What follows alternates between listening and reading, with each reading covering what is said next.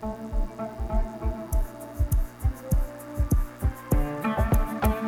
The U.S. Arab Radio Network is proud to offer the Ray Hanania Show with veteran journalist Ray Hanania, the U.S. correspondent for the Arab News newspaper. U.S. Arab Radio broadcasts content Monday through Friday at 8 a.m. on WNZK AM 690 in Detroit, WDMV 700 in Washington, D.C., and simulcast through stations around the country. Programs will rerun from 5 till 6 p.m. Visit us on Facebook at U.S. Arab Radio. And we're also streaming live on facebook.com forward slash Arab News.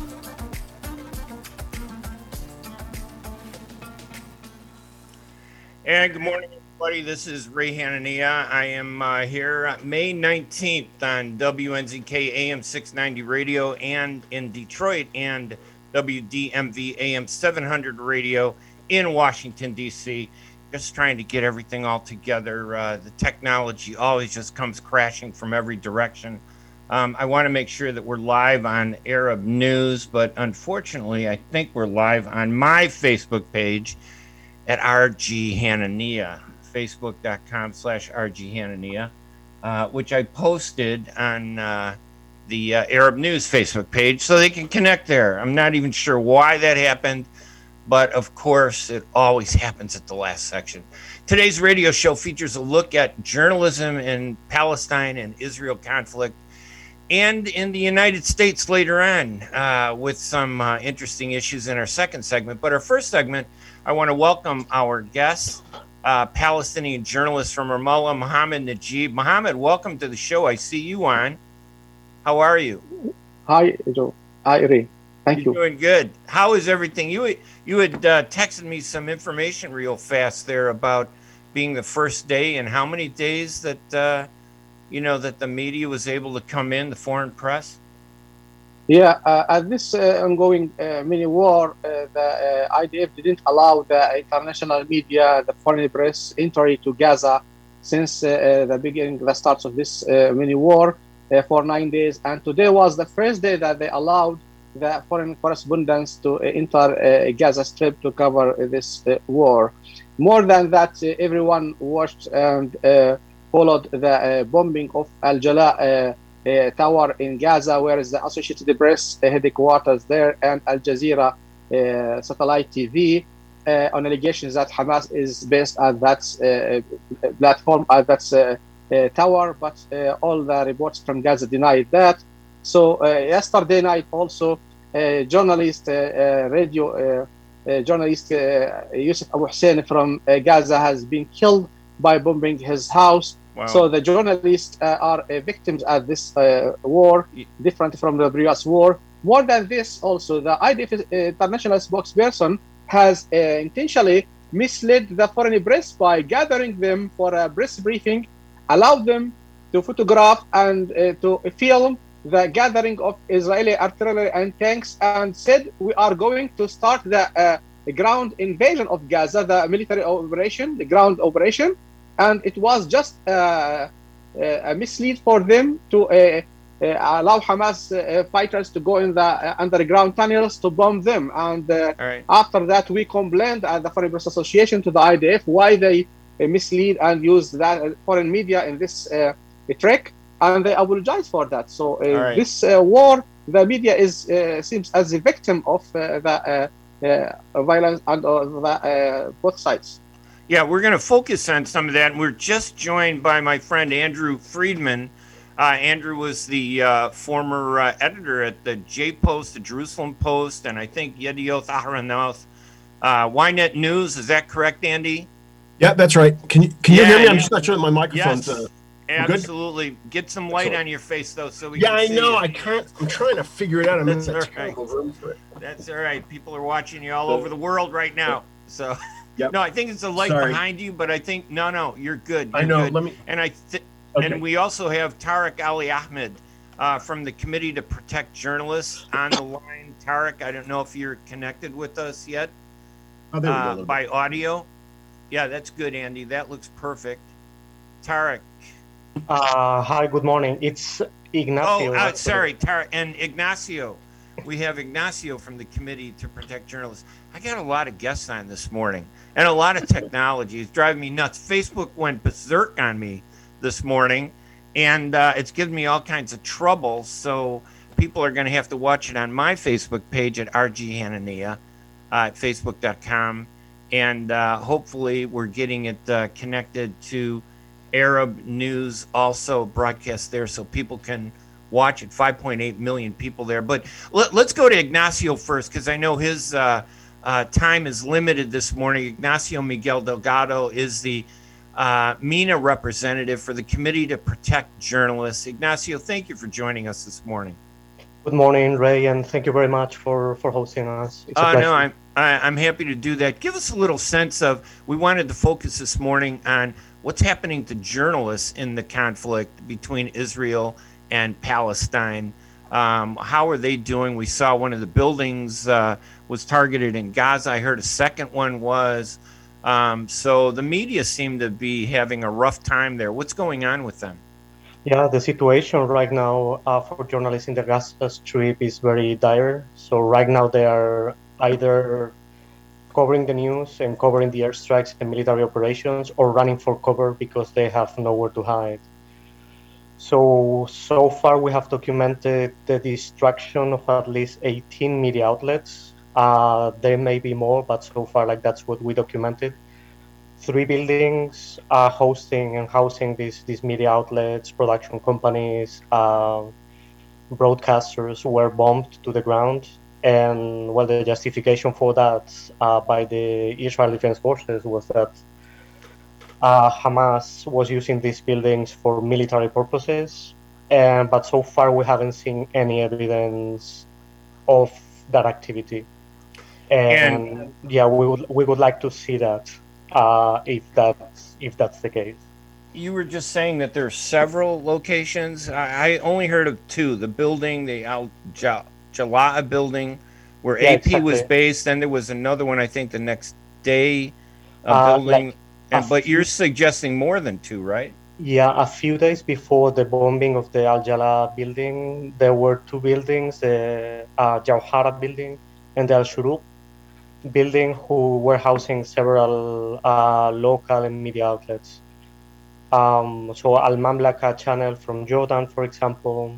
Um, others were housing um, the Hamas affiliated Al Aqsa TV. Others, yeah, there were plenty of, of local media outlets. And the problem is that with the destruction of these buildings, many journalists have lost their equipment because they were given like some time to, to evacuate the building but they of course couldn't take everything with them, all their broadcasting equipment, cameras, and such. So many journalists are deprived right now of the tools to do their job properly. All right, and you have data. I know, and again, I know your schedule's tight. You can only do a few minutes with us, but how bad is uh, this conflict on journalists per se? I mean, uh, we've seen. A, I, I know that the uh, Committee to Pre- Protect Journalists keeps a tabulation of uh, journalists injured, journalists killed all over the world. I know your area is the Middle East and North Africa. Um, how bad is it in the Middle East? How bad is it in this uh, region of Israel and Palestine? Well, in Gaza, like historically, like we have seen, like at least 18 journalists uh, were have been killed since CPJ started collecting records in 1992 uh, this conflict, like we woke up today to the to the news of the killing of one of the journalists, but we had a, another, at least another three journalists uh, who were injured while covering the airstrikes in in Gaza.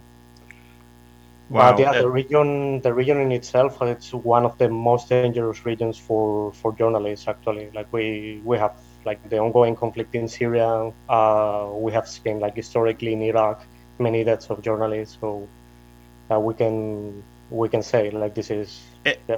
and and does the CPJ, the Committee to Pre- Protect Journalists, protest to the governments when, and the uh, militants or the organizations involved when uh, these reports come in? Um, and, uh, and, yeah, sorry, Ray, go ahead. No, I was going to say, in addition to documenting and tabulating everything, um, I assume you bring, you know, you protest officially to them. We do. Like we usually reach out like to the involved parties for comments, uh, at least to know like the reasons for for their actions. But what most of the time, like most of our calls go unheard.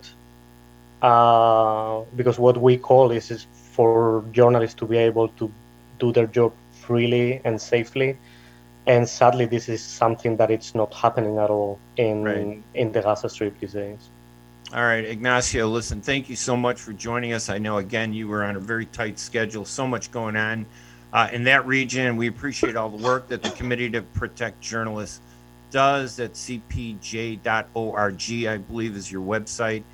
Ignacio Miguel Delgado. Thank you, Ignacio, for joining us. Thank you very much, Ray. All right, we're going to take a quick break, and when we come back, I want to uh, uh, talk with two of our journalists from Israel and Palestine. These are veteran journalists who uh, cover a lot that's going on, very objective, very focused on the facts. And although it's got to be tough uh, at times like this for both sides, uh, Israeli and Palestinian, Mohammed Najib, uh, he's a freelance journalist from Ramallah. He's been with the uh, New York Times, the Washington Post, and uh, Jane's uh, military um, publication. We also have Andy Friedman, who he was a former op-ed editor at the Jerusalem Post and a former editor at Yedioth Ahronoth newspaper, Ynet News. I worked with him many years. Um, he's uh, he's covered Israel and the Palestinian world from the Haram al Sharif or the Temple Mount to nondescript mosques and synagogues, from the Knesset to the Muqata'a. Um, and now he is the founder of Efrat Debate Workshops, where they have uh, platforms for adolescents and teenagers to develop logic, argumentation, and listening skills. His website is Andy Friedman, A N D Y E Friedman.com. I'm Ray Hanania. We're going to take our first break, we'll be right back with our guest right after these messages. ArabNews.com, bringing you breaking news from across the Middle East and the latest on Arabs in America. Get inside the latest headlines with expert analysis and insights at ArabNews.com. Join over 5 million Facebook fans and over 10 million monthly readers. ArabNews.com, news that matters to you. While we've been staying safe at home, scientists have been on a journey. The destination? A COVID 19 vaccine. This journey began decades ago with research into other coronaviruses. Scientists built from there with months of research and development, cooperation with other experts worldwide, and clinical trials on tens of thousands of volunteers of diverse race, age, and health status. They arrived at a safe, effective vaccine, and hundreds of thousands in Michigan have already been vaccinated. But the next step is ours. We need to get the vaccine when we can. Keep wearing masks correctly and taking precautions until we reach our destination freedom from COVID 19 and getting back to the lives we love. Discover the facts for yourself at michigan.gov slash COVID vaccine. A message from the Michigan Department of Health and Human Services. Life is a nonprofit charity that's provided humanitarian aid and development to people and communities for over 25 years, regardless of race, color, religion, or cultural background. When disaster occurs here or around the world, Life for Relief and Development rushes in to provide food, medical aid, and shelter to those in need. Please help improve these efforts. Make your tax deductible donation to Life now at lifeusa.org or call 248 424 7493. At Top Rehab Physical Therapy Clinic in Dearborn, we provide effective physical therapy sessions in order to limit pain and discomfort. Top Rehab provides physical therapy care for any diagnosis prescribed by a physician, and we regularly see and treat conditions such as stroke, TMJ, fibromyalgia, sciatica, joint pain, and more. We use a variety of pain management methods, including modalities, soft tissue mobilization, and therapeutic exercise. If you're in need of physical rehabilitation or physical therapy, get the highest quality health care at Top Rehab. Most insurance is accepted and we're open Monday, Wednesday, and Friday 8 to 6, Tuesday and Thursday 8 to 5, and Saturday 10 till 2. Call for an appointment today at 313 846 0555. That's 313 846 0555. Choose Top Rehab Physical Therapy Clinic on Michigan Avenue in Dearborn. Life's too short to be in pain.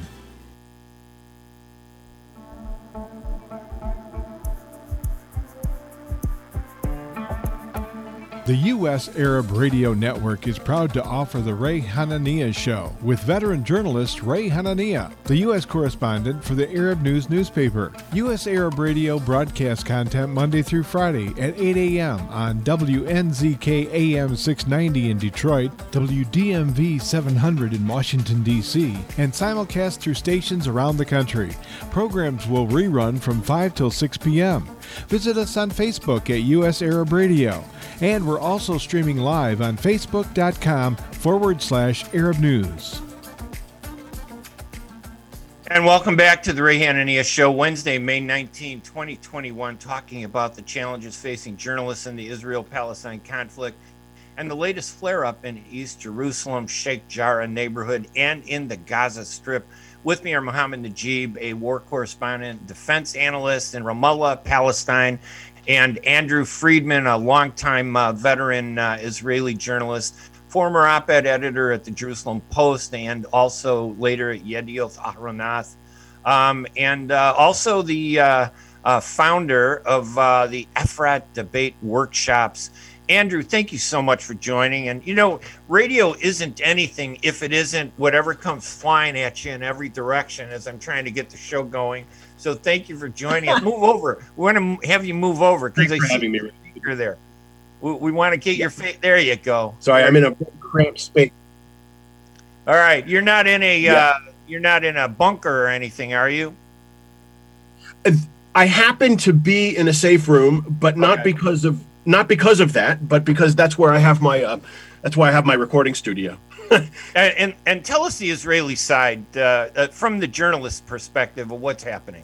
Give us Well- that perspective, then we'll get Mohammed to talk, and we'll see if we could, you know, engage this. Go ahead, Andy. Sure. I think from the from a journalist perspective, um, it's not really any different now than in from any other perspective. In other words, if I were uh, in Northern Ireland, I don't have a I don't have a uh, I don't have a horse in that race, Right. right? And so I can cover it objectively. I can say what I see and and, and leave it at that.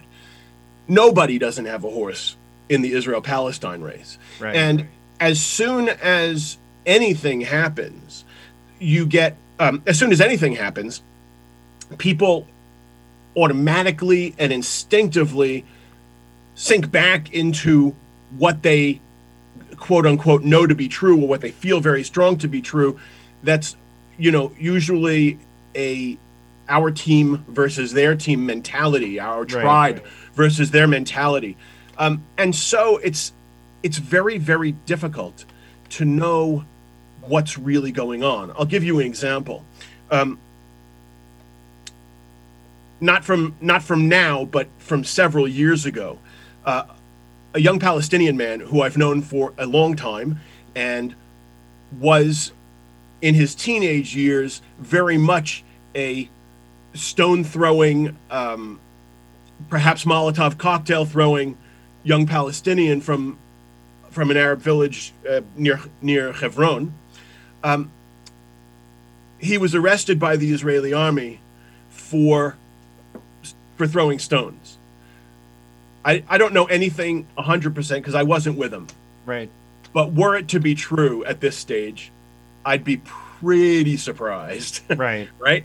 Um, But we are But we're dealing with governments, right? I mean, we're it, Right. even if it's the Palestinian or the Israeli absolutely. government, And so what happens? both So sides are happens- promoting stuff. Go ahead. No, of course. So what happens here is, in every case like that, um, the army says it was a terrorist, he was throwing rocks or whatever it is, and don't worry about it. We'll investigate, and we'll tell you how how how certain we are of that. The problem is that the Palestinians, no matter who it is, and no matter what happened, they say, "Nah, didn't happen. Person was innocent." Right? The army is is is out to to to to victimize Right. them. But don't we hear that from both sides? Don't we? No, really that, well, that's that? exactly that's exactly my point. Yeah. When the army says, when the army always says, "No, we got the right guy," and we no, we no, we certainly didn't overreact, and when the Palestinians say, "There's no such thing as a army as an IDF overreaction," Right. by almost by definition, whatever they do is out of bounds, is, over, is Right. an overreaction. And- so then it's it's hard to it's hard to know how to report that. And, and tell me, because we were talking about the media has been targeted, um, at least you know, regardless, they've been hit in Gaza. Several buildings. We just heard the Committee to Protect Journalists say that wasn't just two big buildings. It's been like a maybe a half a dozen or more that have been targeted. What, what's your take on that? Is Israel's military or is its government trying to target journalist centers? I know they're calling ahead of time, yeah. um, I, I but it looks like they're trying to take out the media voice in Gaza. Yeah, I, I, I'm, I'd be hesitant to go down that road. Um, it, it is true that many Israelis and many many Israelis of the stripe that populate the current government, for better or for worse, right, such as it is, um, it's it's certainly true that many Israelis feel a, a an unrepentant hostility from the media.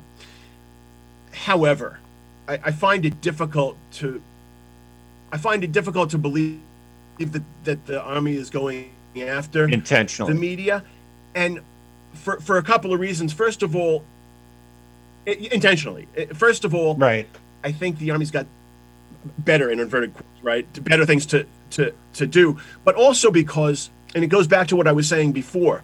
Um, with all due respect to Ignacio, to Ignacio, right? And right. I, I've read right. Ignacio's reporting for a long time, um, and he's an excellent reporter.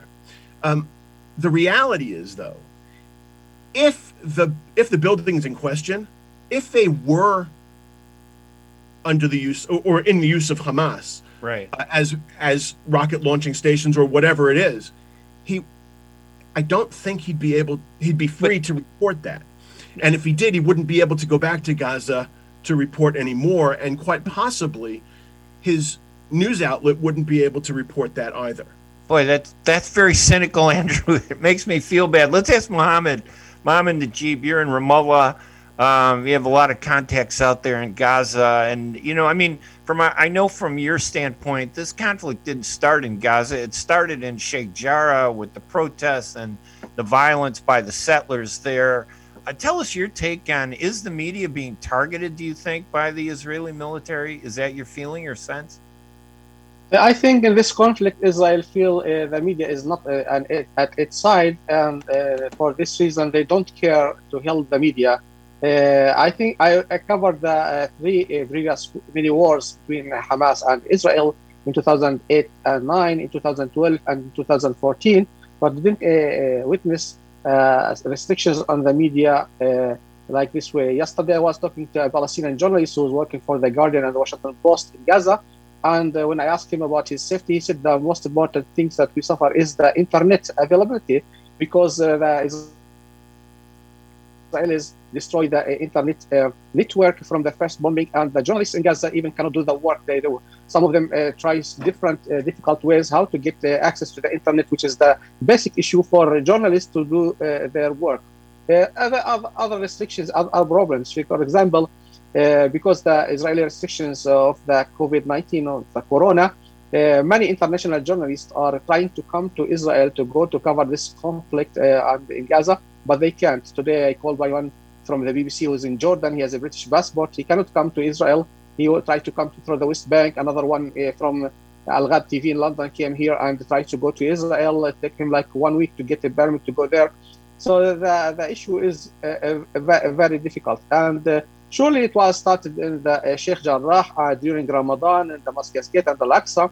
And the media at that time was in the winning or showing the in, in, favor of the Palestinians that time. But when the the war erupted between Israel and Hamas in Gaza, then all the focus went there and the media has to go there, but it was a restriction. So for the first nine days, no international media were able to cross through Erez checkpoint to the Gaza Strip or to uh, provide logistics or support their teams, working teams inside Gaza.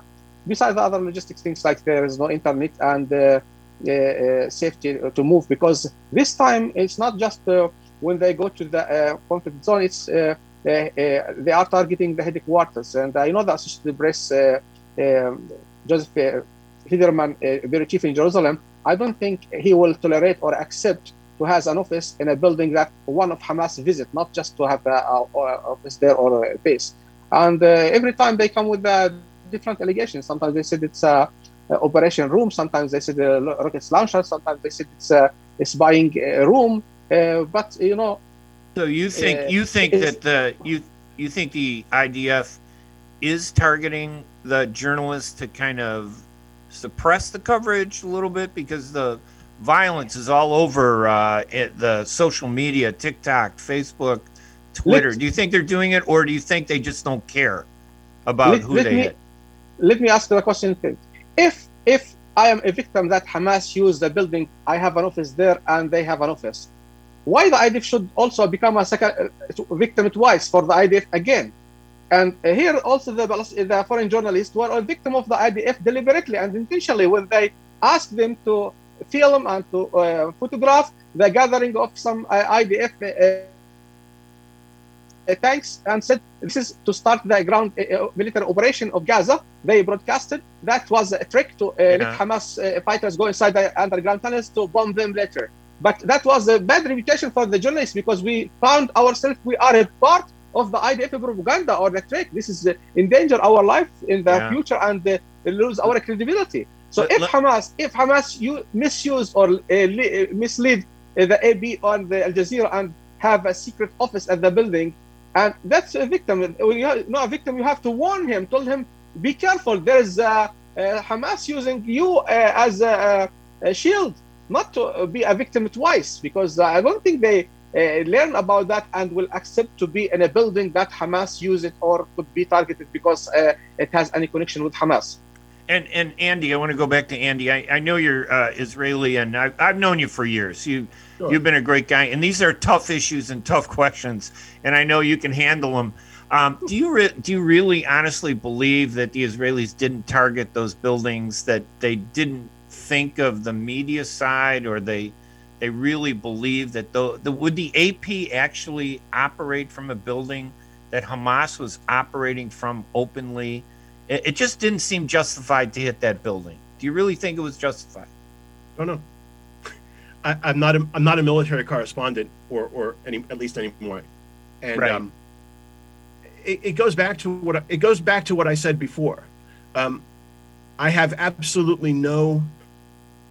Sorry, that's overstated. That- no, I no, that's all right. lot- I don't have a lot of confidence in the military's justification, and I don't have a lot of confidence in the Palestinian side To get the accusations. so, we're not we you don't have any confidence in the whole reporting from the whole issue. Well, I find it again because I find that I find that Israelis and their supporters, or perhaps I should say, and our supporters, but um, Israelis and their supporters, for them the story is absolutely clear. Small Jewish country attacked by rockets. What do you want them to do? right. And from the from the Palestinian perspective, and for the, for the Palestinians and their supporters, it is equally clear. Occupied country under attack in Jerusalem and in Gaza and other places. What do you want them to do? But I- I'll tell you, as a you know, I I'm in uh, in the U.S. I'm Palestinian in the United States, and I slam the government all the time here, all the time. And I think that Israelis should be able to slam their government all the time. Also, do Israelis kind of get rounded up in a conflict like this and for, close their eyes to Netanyahu's government? And I'm, I know you're not a political reporter, you know, doing this anymore, but do they all do that? Do they just say, "Hey, you know, this is us against the world"? I, I find that hard to believe that that's how Israelis find themselves in a conflict like this. I think you've got two. There are two separate points to what you were saying. One is the the government piece of it, and one is the media piece of it. Right. Um, I think the I think all you have to do is read the Israeli press to to get a very strong sense that the media has absolutely pilloried Netanyahu. They've absolutely taken apart, especially in Hebrew. Right. Um, well, he's a he's been under indictment for three cr- criminal acts, but I, I'm talking about the the way the he oversees the military. I mean, for example, policies like censoring. Are you forced to censor if when you write about uh, uh, uh, foreign policy? Uh, do you have to submit your stories to the censor? It's an absolutely it's an absolutely ridiculous, antiquated system. The, the simple answer to your question is yes, I do. Wow. Um, and you know, a reporter for the BBC or for the ABC or for CNN or anybody else, they all do. They no no no. Well, uh, officially they do. Right. Excuse me. Except you learn how to navigate around it, is what you're saying. And and it's it's antiquated because there's no such thing as censorship anymore. Right. You said it yourself a second ago. There's Facebook and Twitter and TikTok and a million different things. There's no there's no censorship. Right. So it's pointless. Let, let me just go to Mohammed and, and ask him when when you write something, do you have to get it uh, reviewed before it can be published or submitted to your uh, news media, Mohammed? By the by the Israelis or by the Yes. Palestinian Authority? By the well, that's true. I mean, are the Palestinian Authority also censoring you? Uh, Are the Israelis censoring you? Are the Palestinian Authority censoring you? Uh, uh, as a defense and security correspondent, I'm covering the Israeli security. I do care myself that uh, my role is uh, to report, not to reveal secrets or endanger So you- uh, others. So, So, you I, self-censor. You self-censor. When, when I talk to IDF uh, officials and security officials and uh, write a story, I sometimes review the point to make sure that there is no secret uh, that will endanger the security because it's not the job of the journalist to endanger the country's security or to reveal something they don't want to explain to me uh, the situation. So uh, I don't think there's a big problem in that. There is, uh, um, it's going smoothly, and there is no that's a, a problem.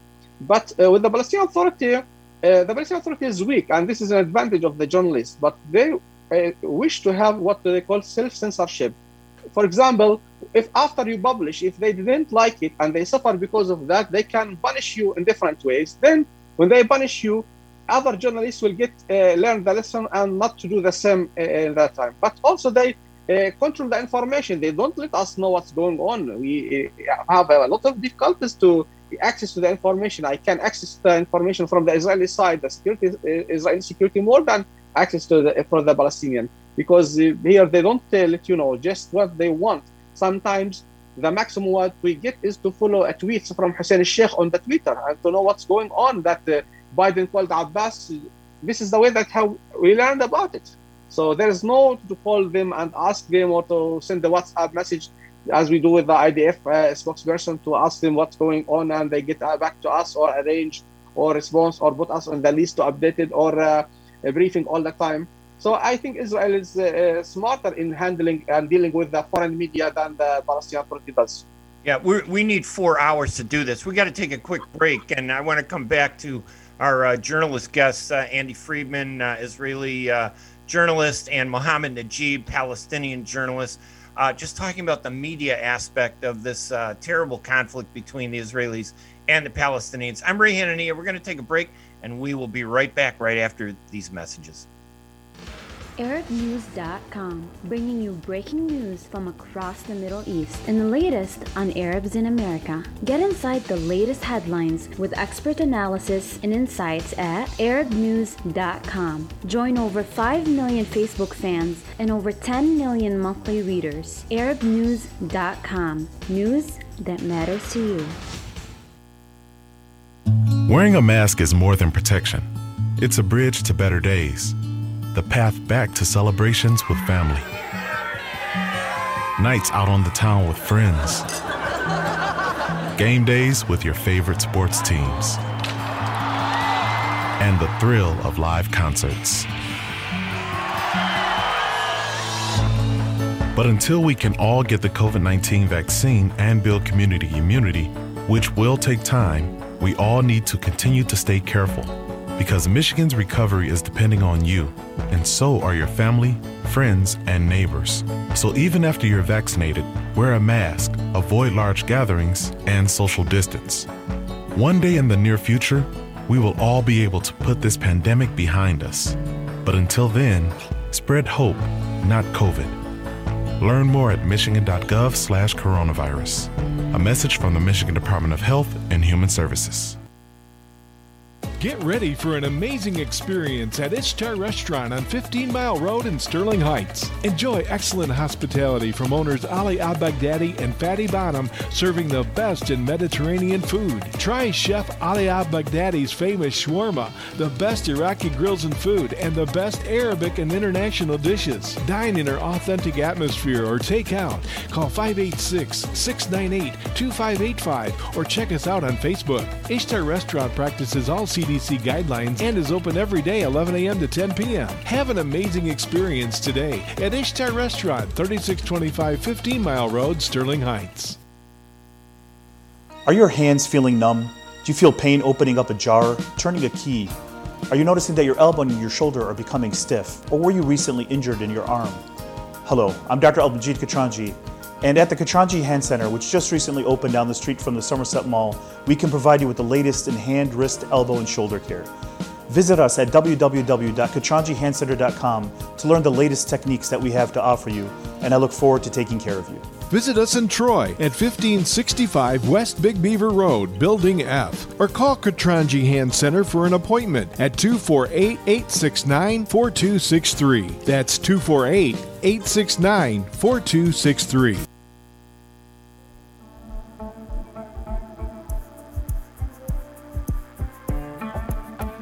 The U.S. Arab Radio Network is proud to offer the Ray Hanania Show with veteran journalist Ray Hanania, the U.S. correspondent for the Arab News newspaper. U.S. Arab Radio broadcasts content Monday through Friday at 8 a.m. on WNZK AM 690 in Detroit, WDMV 700 in Washington, D.C., and simulcast through stations around the country. Programs will rerun from 5 till 6 p.m. Visit us on Facebook at U.S. Arab Radio. And we're also streaming live on facebook.com forward slash Arab News. Normally streaming live at uh, facebook.com Arab News, but right now streaming live at facebook.com slash RG Hanania. Yeah, but we will be on the Arab News on the Arab News Facebook page. Uh, I am Ray Hanania. I got two great guests, and we only have a few minutes, so I want to ask one big question of both our guests, Andy uh, Friedman uh, an Israeli journalist, and Mohammed Najib, a Palestinian journalist. I, I know how tough it is for both of you. You're in the middle of the conflict, you got pressures from all sides. Um, is it possible to be journalists in this conflict as Israelis and Palestinians? And can you say something critical of your side? Let me start with Andy. What? How do you respond to that question? That is a fabulous question. That is a fantastic question. Can is you know, can Israelis accurately cover this, and can Palestinians cover this? Right. And the the sim- my simple answer to that is I don't know. I I don't know because of everything that we've uh, that we've said up to now.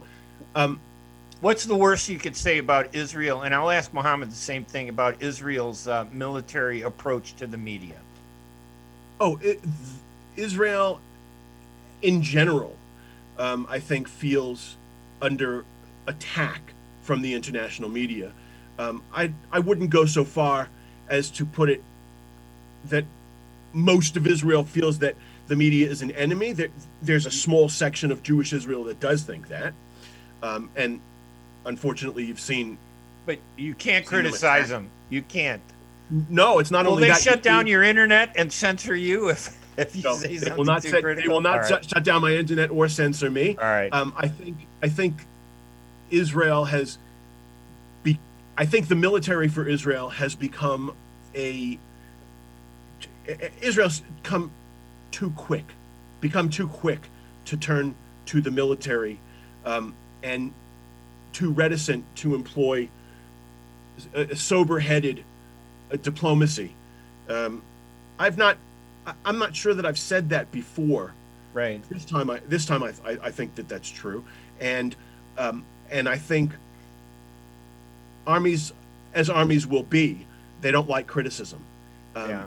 And I think Israel would do itself a favor, not just now. I, I think in general, I think Israel would do itself a favor um, to allow to have an independent um, review review process um, for complaints made made against the military. Um, All right. I don't know if that's the absolute worst thing that I could say, but it's certainly That's uh, critical. I think that's, that's you know, relevant. that's fair. And it's Mohammed, relevant now. and Mohammed, what, what what's Yes. the toughest thing you can say about uh, um, the way the military, the Israeli and the Palestinians are treating the the media there in this conflict? Are you under Yeah. pressure from the Palestinians to be I- pro pro Arab? I can say after these uh, those years in, in journalism, the most difficult job to be here is to be a journalist because, according to the Palestinian culture and somehow to the Israeli culture, they ask you are pro us or against us, and I tell them why I should be classified or defined to be with you or against you. I am not against you. I am not pro anyone and against anyone. So all the time, the Palestinians expect you to to be a, a bro, like their spokesperson. The Israelis also accused you before. One of the uh, times I did a story about settlers and I contact a settler to talk to his boss uh, in the West Bank. And since he saw my name is Mohammed, it was a surprise for him. And he told me, please be honest. And I asked him, why you, you predicted that I will not be, be, be dishonest before we start? Did you read my reports? Did you, you approve that I am? So it's like start by uh, judge you by the name, not by it one of the times I went with the IDF senior IDF commander, and he saw on my uh, chest the name is Mohammed, so he knows that I am. He want to know if I'm Israeli Arab or a Palestinian. He didn't imagine that I am from the West Bank, from Ramallah. He thought maybe I am from Israeli Arab. Then he asked me, "Where did your parents born?" To know if where from where are you?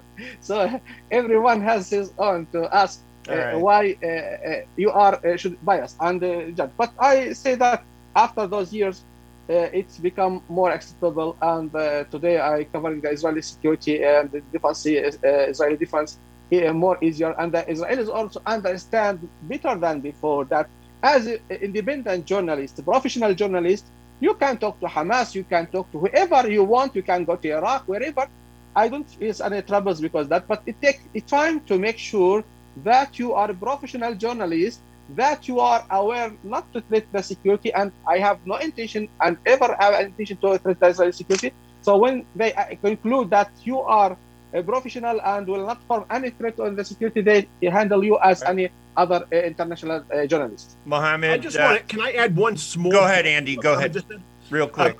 Mohammed, I've had the exact same experience in Hebron and in Beit El, uh, where the very fact that I was a journalist covering a story, um, I've asked, I've, I've been asked, regardless of my, regardless of the kippah that I wear, um, I've been asked multiple times, just please, can I trust you to be honest? Can I trust you to, to, to accurately report what I say to you? yeah. Um, and that, at least that small piece of the puzzle, I don't think is related to Mohammed's being Palestinian or me being Israeli uh, or anybody else. I think it's related to a an overall feeling that the media is against us in, in in parts of Israel and maybe maybe even many parts of Israel. I have to say, I do not envy either of you to be in the situations you are at, considering the pressures that you both feel. I want to thank Mohammed Najib for joining me, Andy Friedman. Thank you guys for joining me this morning. I wish we had four hours because this discussion really deserves so much more time. We will talk again, all right, you guys? Excellent. Thank you so much, Ray. Thank, Thank you both. I appreciate it. I'm Ray Hanania. We're going to take our final break. When we come back, we got Tarek Ali Ahmad, who's going to talk about a new breaking story in Washington, D.C. Uh, it's really kind of shocking, and it's directly about the media. I'm Ray Hanania. We'll be right back right after these messages. ArabNews.com, bringing you breaking news from across the Middle East and the latest on Arabs in America. Get inside the latest headlines with expert analysis and insights at ArabNews.com. Join over 5 million Facebook fans and over 10 million monthly readers. ArabNews.com, news that matters to you. Ziad brand. Quality products from our family to yours. Ziad Brothers Importing offers the finest quality products, including brands like Sultan, Kraft, Nestle, Hook, Rico Picon, Donna, and many more. Ask your retailer to carry these fine products because you deserve the very best. For more information, visit our website at www.ziad.com. That's www.ziad.com. Ziad, quality products from our family to yours. Enjoy the first Syrian style cuisine in Michigan. At Damas Cuisine and Catering, you'll find a wide selection of Syrian foods and sweets in our menu, like frike, poisi, grape leaves with steak, mishawi platter, hot mahashi, char grilled kebab, shawarma, and much more. Get super fast delivery from Damas Cuisine and Catering right to your door. Order online at damascuisine.com forward slash menu and track your order live. Damas Cuisine and Catering, 28841 Orchard Lake Road in Farmington Hills. Call 248 987 4985. When you're looking for the best in optical care, Dr. Imad Nakash is your doctor to see. With years of experience and thousands of successful procedures performed, you can trust your eyes to Dr. Imad Nakash. See Dr. Imad Nakash and his professional staff for your eye care needs. There's two locations to serve you. In Hazel Park, call 248 336 3937. 248 336 3937. In Rochester Hills, call 248 299 3937. That's 248 299 3937.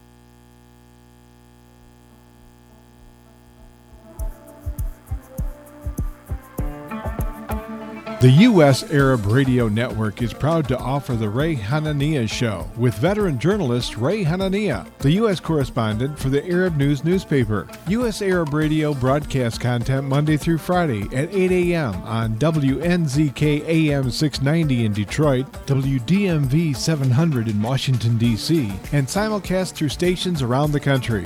Programs will rerun from 5 till 6 p.m. Visit us on Facebook at U.S. Arab Radio. And we're also streaming live on facebook.com forward slash Arab News. And welcome back. I'm Ray Hanania with my guest. Uh, Ta- what a great friend. I love reading his stories. Tarek Ali Ahmad. Ta- Tarek, thank you for joining me this morning. Thank you, Ray, for having me, and thank it, you for your kind words. Oh, that's right. Can you imagine being an Israeli or Palestinian journalist trying to cover this terrible conflict going on and the pressures that are on both of them? Uh, I, feel I know them both. They're both good people, but I know that they're both under intense pressure to kind of side with the different sides. It's hard to get right at the accuracy, but I'll tell you, you hit an accurate story that really, wow.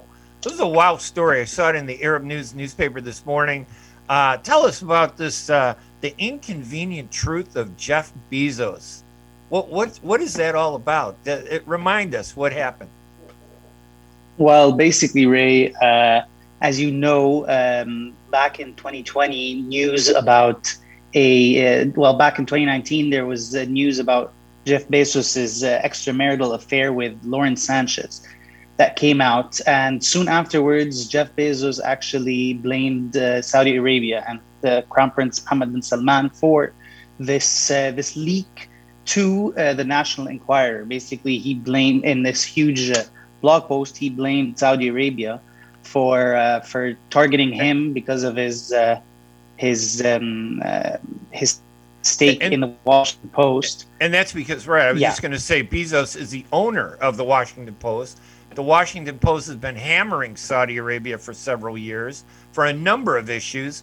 Um, and all of a sudden, this pops up, and he slams the Saudis and says they're responsible for the hacking his phone what does he just say it because he's angry? I mean, what did he have any proof? Obviously not, right?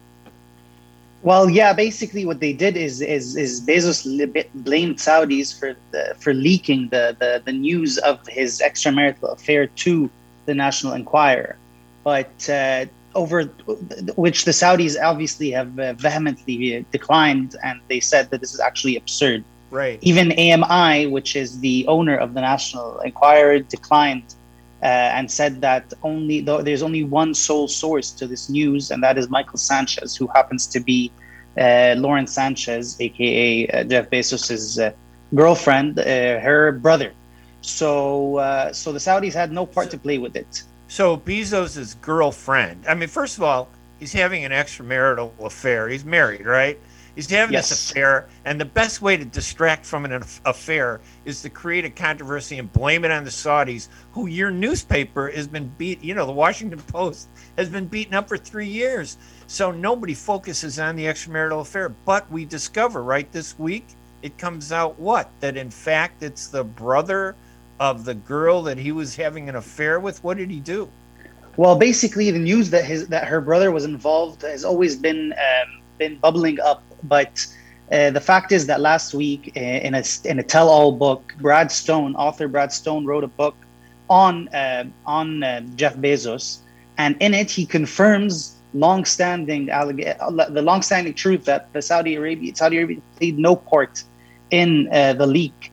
And so after that, we saw uh, um, these flurry of, of articles that usually would be against and uh, vindicate, uh, sorry, going against Saudi Arabia.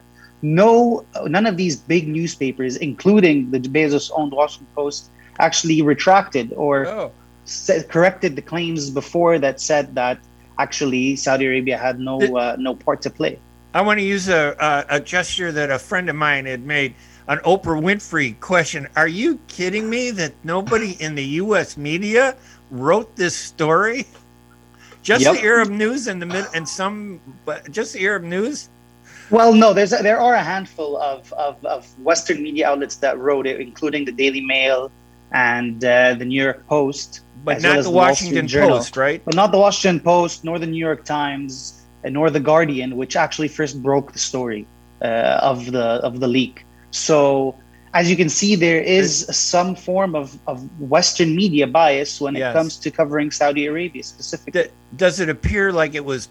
I mean, the fact that they won't report on what the actual truth is of a story that was so politically charged a year and a half ago, does that suggest maybe they just only cared about using this as a political uh, aspect? Did you get that sense or response from anybody that this is well, all yes. about politics, not truth? To the Washington Post and the U.S. media? Well, yes, actually, one of uh, one of the people that I interviewed, uh, a, communications consultant, actually stated how Western media has. We've seen this time and again where this Western media has had this inherent bias when it comes to covering the Middle East and specifically when covering Saudi Arabia. Um, they, this happens either by by blatantly headlines stating so, or the fact that um, something called as a, a U.S. media watchdog AllSides told me that this is a, a bias by omission, where uh, these what these news sites, rather than take the time to tell all sides of the story in the sense of showcasing every single follow up that happens afterwards, just decide not to, uh, not to post anything, and with that. Uh, just wow. keeping the news as it was before. Yeah. Wow, that's that's amazing. So here we have the Washington Post leading the charge, throwing mud, just stopping. They just haven't. They haven't even till this moment, right? They haven't reported it. Yes, exactly. And don't get me wrong. Now, uh, I want to say that Washington Post is still one of the top news websites uh, in the in the world, to be honest, right. with regards to its coverage. But when when it comes to things like these, where you have a conflict of interest, where the owner is the owner of the newspaper itself is part of this scandal, and it comes out that he used his role actually to to twist and turn his own narrative and blame a foreign country for something that had nothing to do with is something that goes against um, the, the codes of conduct that even the Washington Post um, pushes on to other news outlets and pushes on to journalists itself. Did you talk so to it's worth at, talking about. Did you talk to anybody at the Washington Post or the union, the uh, reporters union there? No, I have not. They, they would. No, no one got back to me actually. Of course not. But I'll tell you what: if it were to promote Jeff Bezos's Amazon uh, business with the wealthiest person in the U.S., one of the most influential papers, it would seem uh, reflection of strength would be the ability to report on your flaws. And yet, all we've seen in the media here is uh, it's easy to report on the easy stuff and not so easy to report about the difficult stuff.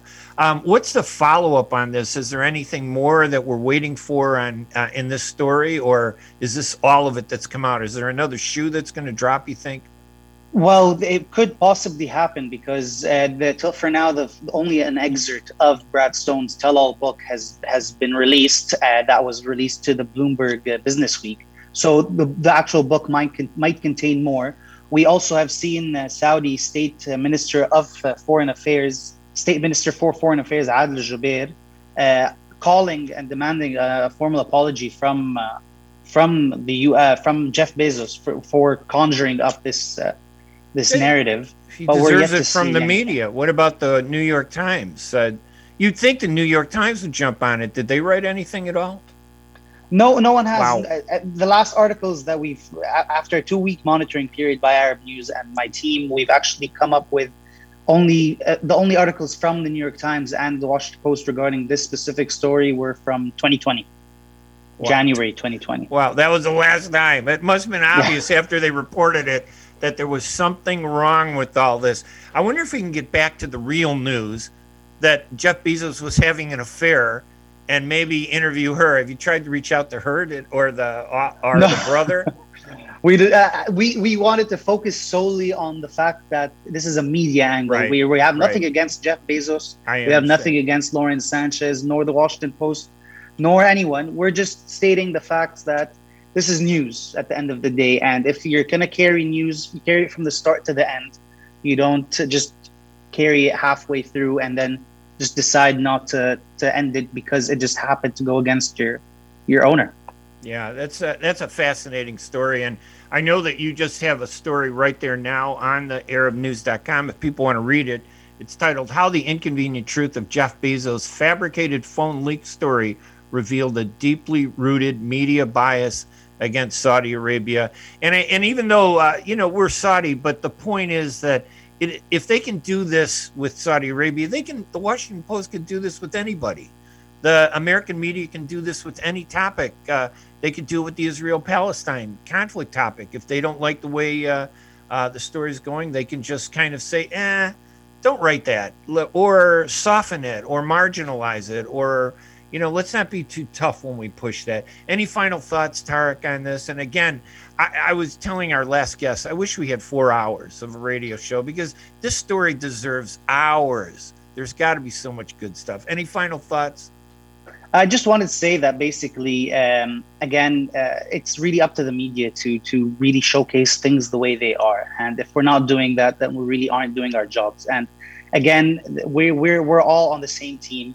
We're all here to report the news as it is, and it's it's it's. We have nothing against anyone really. We're just showcasing Right. the fact that a, a bias exists, and we need to understand that. Our, our readers need to understand that a bias exists that people need to really look out for. I enjoy your uh, reporting, and I always uh, I know I can rely on it. It's very accurate. It's very hard hitting. It's very tough, but it's always right to the factual point. Tarek, thank you so much. Tarek Ali Ahmad, and uh, he's with the Arab News. You run a special division over there, don't you, from the London bureau? Thanks, Ray. Yes, I do. Actually, I'm heading currently heading the Arab News Research and Studies Unit, which was launched uh, late last year, where we host a bunch of webinars, we publish research reports, we engage in panels as well as deep dives. It's really one of the growing uh, Arab News sections that I really encourage our readers to to visit. All right, we'll follow at arabnews.com. I'm Ray Hanania. We are at the end of the show. I want to say thank you to everybody. Um, and uh, we'll be back next Wednesday morning at 8 a.m. CST. Thank you, everybody. Bye bye.